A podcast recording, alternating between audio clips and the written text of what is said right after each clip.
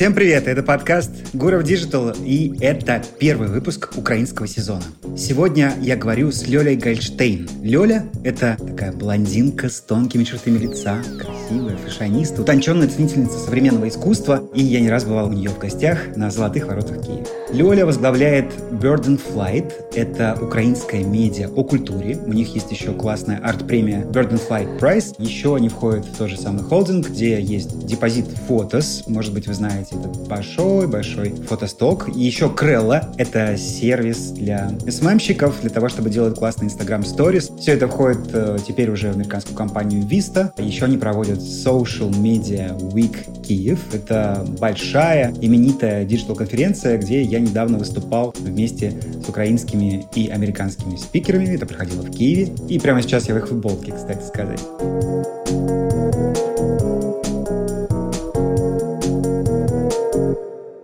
Правильно ли тебя представил? Расскажи, пожалуйста, чем ты занималась до военное время? Да, Паш, все ты правильно сказал. Я руковожу изданием Bird and Flight. Это медиа о визуальной культуре и фотографии. Мы ежедневно рассказываем о трендах, о новых именах, о возможностях, в сферах, которые нам кажутся интересны современному человеку. Мы рассказываем об архитектуре, о кино, о музыке, о литературе, визуальном искусстве, искусстве фотографии и так далее.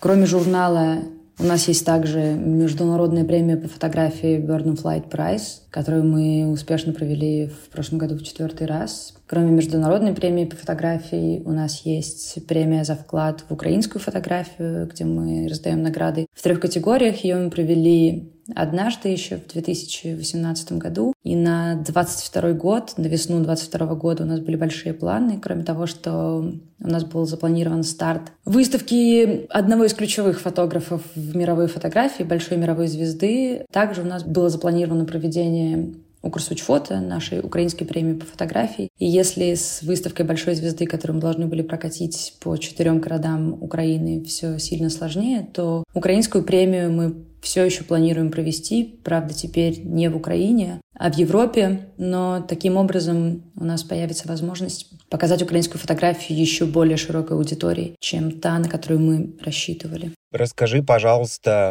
о том, как началось военное вторжение, что конкретно делала ты, и как ты очутилась в Берлине, и как он тебя встретил. С вечера мы все смотрели пресс-конференцию, и я не могла поверить своим глазам и ушам. Я вообще не могла поверить, что я полчаса или сколько там длилась эта конференция. Я не могла поверить в то, что я столько времени посвящаю этому бреду, но, разумеется, не могла оторваться. Потом мы все легли спать, на ночь я отключаю мобильный телефон, но мама моя смогла прорваться э, со звонком, потому что партнерша моя не отключила звук. Не с первой попытки мама дозвонилась нам, это было в 5 утра в истерике. Но так мы узнали, что началась война. И стали горячно собираться, собирать какие-то вещи. Ну, все было очень все непонятно. Я даже до сих пор еще в связи с тем, что мне нужно было оперативно после переезда впрыгнуть в работу, даже до конца не осознала, как это все происходило.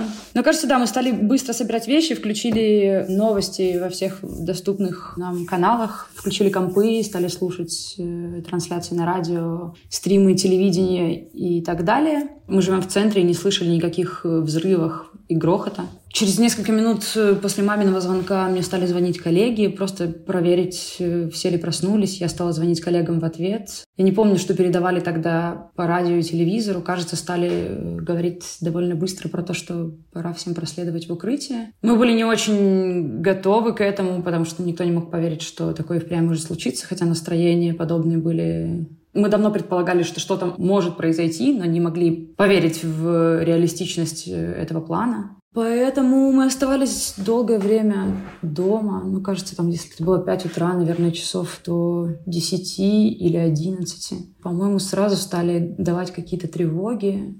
Но нам некуда было особенно спуститься. Я повторюсь, мы живем в центре города. И на нашей улице, одной из самых модных улиц Киева, всюду в подвалах бары. Они, разумеется, были закрыты с навесными замками. И, откровенно говоря, если бы у меня была какая-то ножовка, я бы к чертовой матери поспиливала бы эти замки и пошла бы туда, где безопасно. Но мне ничего такого не нашлось, кроме отверток и каких-то каких инструментов, чтобы по дому бытовые вопросы решать. Нашелся приятель с района, другие приятели которого и имеет штаб-квартиру, такой небольшой офис в одном из подвальных помещений на той же улице, на которой мы живем. Но для того, чтобы добраться, все равно нужно было идти практически через весь квартал. И это было страшно. И, наверное, уже тогда небезопасно.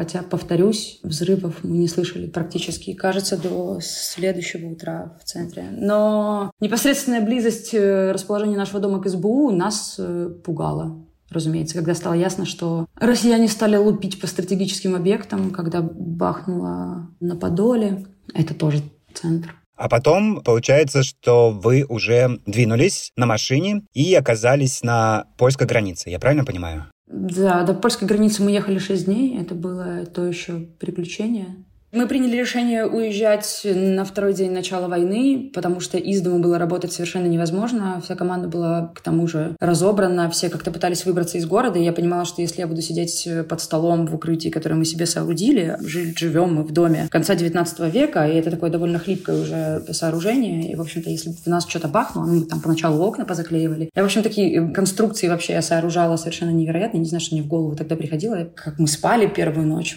там, с 24 25 я сооружала какие-то конструкции для того, чтобы вдруг, если повылетают окна, можно было бы защититься от осколков. Потом э, мы вновь разбирали эти конструкции и сооружали себе что-то в другой комнате для того, чтобы сидеть под столом вдруг, если будет рушиться наш дом, чтобы нам ничего на бошку не упало. Ну или если упало, то хотя бы не раскрыло нам головы. Да, но стало ясно, что из-под стола работать не представляется возможным. Ты просто сидишь и втычешь все время в стримы или бегаешь э, в убежище. Бегаешь ты, я напомню, в убежище через весь квартал. Поэтому мы приняли решение выбираться мы ехали на машине к тому времени, когда мы решили ехать. Это была середина дня пятницы, второй день войны. К тому времени трасса между Киевом, соединяющая Киев и Львов, уже была небезопасной. Киев находится чуть э, севернее центра страны. Ну и там, в общем, есть такое прямое соединение через Житомир со Львовом. Но эта трасса была небезопасной, повторюсь, да, и в этой связи мы поехали сначала на юг, к тому времени, когда мы стали подбираться к Виннице, Винницу уже обстреливали, мы поехали в сторону Хмельницкого, где были наши друзья, и пока не собирались оттуда уезжать. На кусочке между Винницей и Хмельницким мы простояли 8 часов в пробке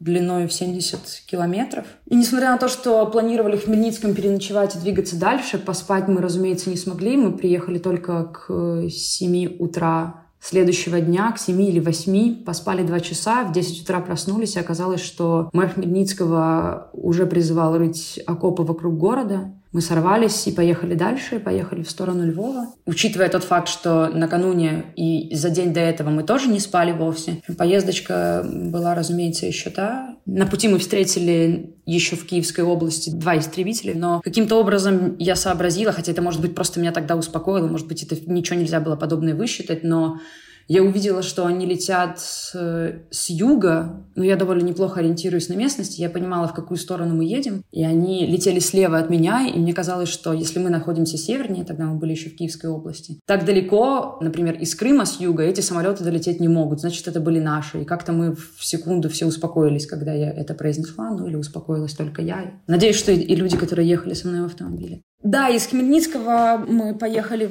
в сторону Львова, и там э, из Львовской области пересекали польскую границу. Пересекали мы ее три дня. И не непосредственно границу, а простояли 20 километров очередь перед границей. Это длилось трое суток. Я, у меня спутались дни и ночи, и было довольно сложно даже подсчитать, сколько мы там стояли. Но к среде следующей недели мы все-таки прибыли в Берлин, до этого переночевав в Польше, Польша совершенно удивительная страна, которая принимала оперативно, слаженно, дружно украинцев. Нам за три минуты мои приятели, которые находятся в Португалии, то есть все такое волонтерское, огромное волонтерское соединение. Мои друзья в Португалии через своих приятелей, айтишников в Польше нашли для нас жилье за три минуты. От границы мы доехали до Кракова, вот и под Краковом переночевали. У ребят и дальше двинулись в Берлин так мы оказались в одном из наших любимых городов на планете, в которых все хотели пожить номадами и даже планировали это сделать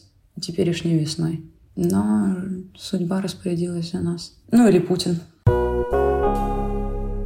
Слушай, ну вот э, я, например, замечаю, что в стране-агрессоре, в России, все медиабизнесы, во-первых, закрываются, во-вторых, нещадно бросают э, всех своих работников. Без всяких выходных пособий, просто увольняют, все разбегаются, все против все, драки за сахар, гречку, и ни о какой взаимопомощи речи не идет. Расскажи, пожалуйста, как э, происходит с украинскими медиабизнесами, то, что ты слышала, то, в чем ты участвуешь, как они сейчас в таких кризисных условиях существуют, кто им помогает, помогает ли и продолжают ли они работать? Нужно сказать, что Украина, конечно, невероятно сплоченная страна. Та разветвленная система волонтерства и взаимопомощи и всего то, что существует сейчас, это просто уму непостижимо даже нам, людям, которые прошли Майдан и 8 лет войны, которая предшествовала той войне, которую мы имеем сейчас. В это до сих пор сложно поверить. Что касается медиа, первый же день войны были организованы марафоны на телевидении и на радио. Эти марафоны организовывались целым рядом телерадиокомпаний, они объединялись воедино и просто друг за дружкой менялись ведущие из разных телекомпаний. И это был, по сути, один такой огромный общий эфир. Не было никакой разобщенности, все только и делали, что пытались быть полезны друг другу. Я знаю, что печатные медиа, ну или те печатные медиа, которые существуют в интернете, выходят, и «Новое время», и «Бабель» — это, по сути, те каналы, с помощью которых мы получаем всю актуальную информацию о событиях в стране, ну, кроме, разумеется, официальных ресурсов, откуда они и черпают информацию. Медиа о культуре Bird in Flight продолжает свою работу. Мы принадлежим Депозит Фотос, а Депозит Фотос вместе с нами и Крелла были куплены большой американской публичной компанией Vista полгода назад. И эта компания делает все для того, чтобы коллеги, сотрудники оставались не просто на плаву, но могли работать, жить, если нужно, или если они приняли такое решение, эти сотрудники могли жить и за границей в том числе. У нас есть европейские офисы, есть большой офис в Берлине. наша компания всем сотрудникам, покидающим страну, предлагала ехать первым делом в Берлин, где для нас организовано жилье, где есть возможность работать из берлинского офиса, и где сейчас для нас занимаются оформлением документов. Я не знаю, каков будет исход, и пока ни о чем не могу говорить, но каким-то образом компания пытается нас здесь легитимизировать. Часть моих э, коллег, я имею в виду непосредственно Burden Flight, остались в Украине. Половина нашей команды мужчины, разумеется, они не покидают страну. Часть девушек приняли решение остаться в Киеве. К сожалению, одна из наших коллег находится в Херсоне. Это оккупированный город, в котором довольно страшно. Мы каждый день с ней на связи, и я не перестаю думать о ней и пытаться ее поддержать. Компания Vista также поддержала всех своих сотрудников финансово до начала войны. Нам также предлагали релокацию. Была разработана довольно серьезная система поддержки украинского офиса, где, по моим подсчетам, до 600 человек. Не могу быть уверена в точности цифр, которые называю, но я знаю, сколько нас э, в чате рабочим украинского офиса, и это порядка 600 человек пока весь мир фанатеет от Зеленского, в самой Украине, конечно, по нему тоже фанатеет, но у них есть еще и новый интернет-герой. Это мэр города Миколаев Виталий Ким, который очень активен в социальных сетях и обладает, безусловно, очень яркой харизмой. Виталий Ким, глава Миколаевской областной державной администрации, Николаевской областной государственной администрации, и сейчас во время войны он является символом боевого духа и спокойствия для украинцев благодаря своим ежедневным видеодневникам, видеообращениям. И да, считается теперь крашем для всей страны. Он украинский предприниматель и политик корейского происхождения. Все свои видеообращения он начинает с э, фразы «Добрый вечер, мы из Украины», ну или «Добрый день, мы из Украины», «Добрый день, мы из Украины». У него есть много коммуникационных каналов в социальных сетях, и до войны он их вел довольно серьезным и официальным тоном. И вот после начала войны запустил эти ежедневные видеообращения, такие простые, эмоциональные и очень живые. Добрий день, мы из Украины. Я уже упоминал, что Лёля — это фашиониста, она очень здорово разбирается в моде, помимо всего прочего, не только в современном искусстве. И, конечно, мы не могли обсудить о том, что модный дом Баленсиага, который покинул российский рынок, начал свое последнее шоу, собственно, Fashion Spring Collection, с поддержки Украины и с стихотворения Александра Олеся на украинском языке. Его прочитал глава модного дома Баленсиага Демна Гвасалия. Живи, Україно, живи для краси, для сили, для правди, для воли. Шуми, Україно, як рідне ліси, як вітер в широкому поля. До суду тебе не скують ланцюги, і руки не скрутять вороже. Стоять твої вірні сини навкруги, шаблями в руках настороже. Стоять, присягають тобі на шаблях, і жити, і вмерти з тобою. І прапори рідні в кривавих боях ніколи не вкрити ганьбою.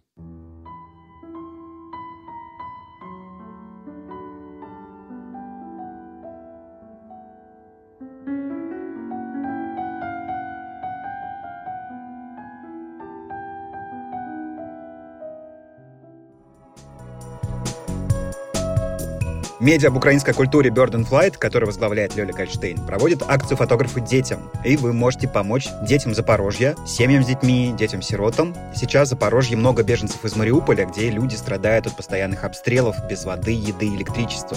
Вы можете посмотреть видео о работе благотворительной организации и, самое главное, принять участие в акции. Если придете по ссылочке в описании, там есть сайт donate2022 birdandfly.com. Цена за одну фото относительно небольшая – 70 евро. Спасибо, пока. До встречи. Все буде Україна!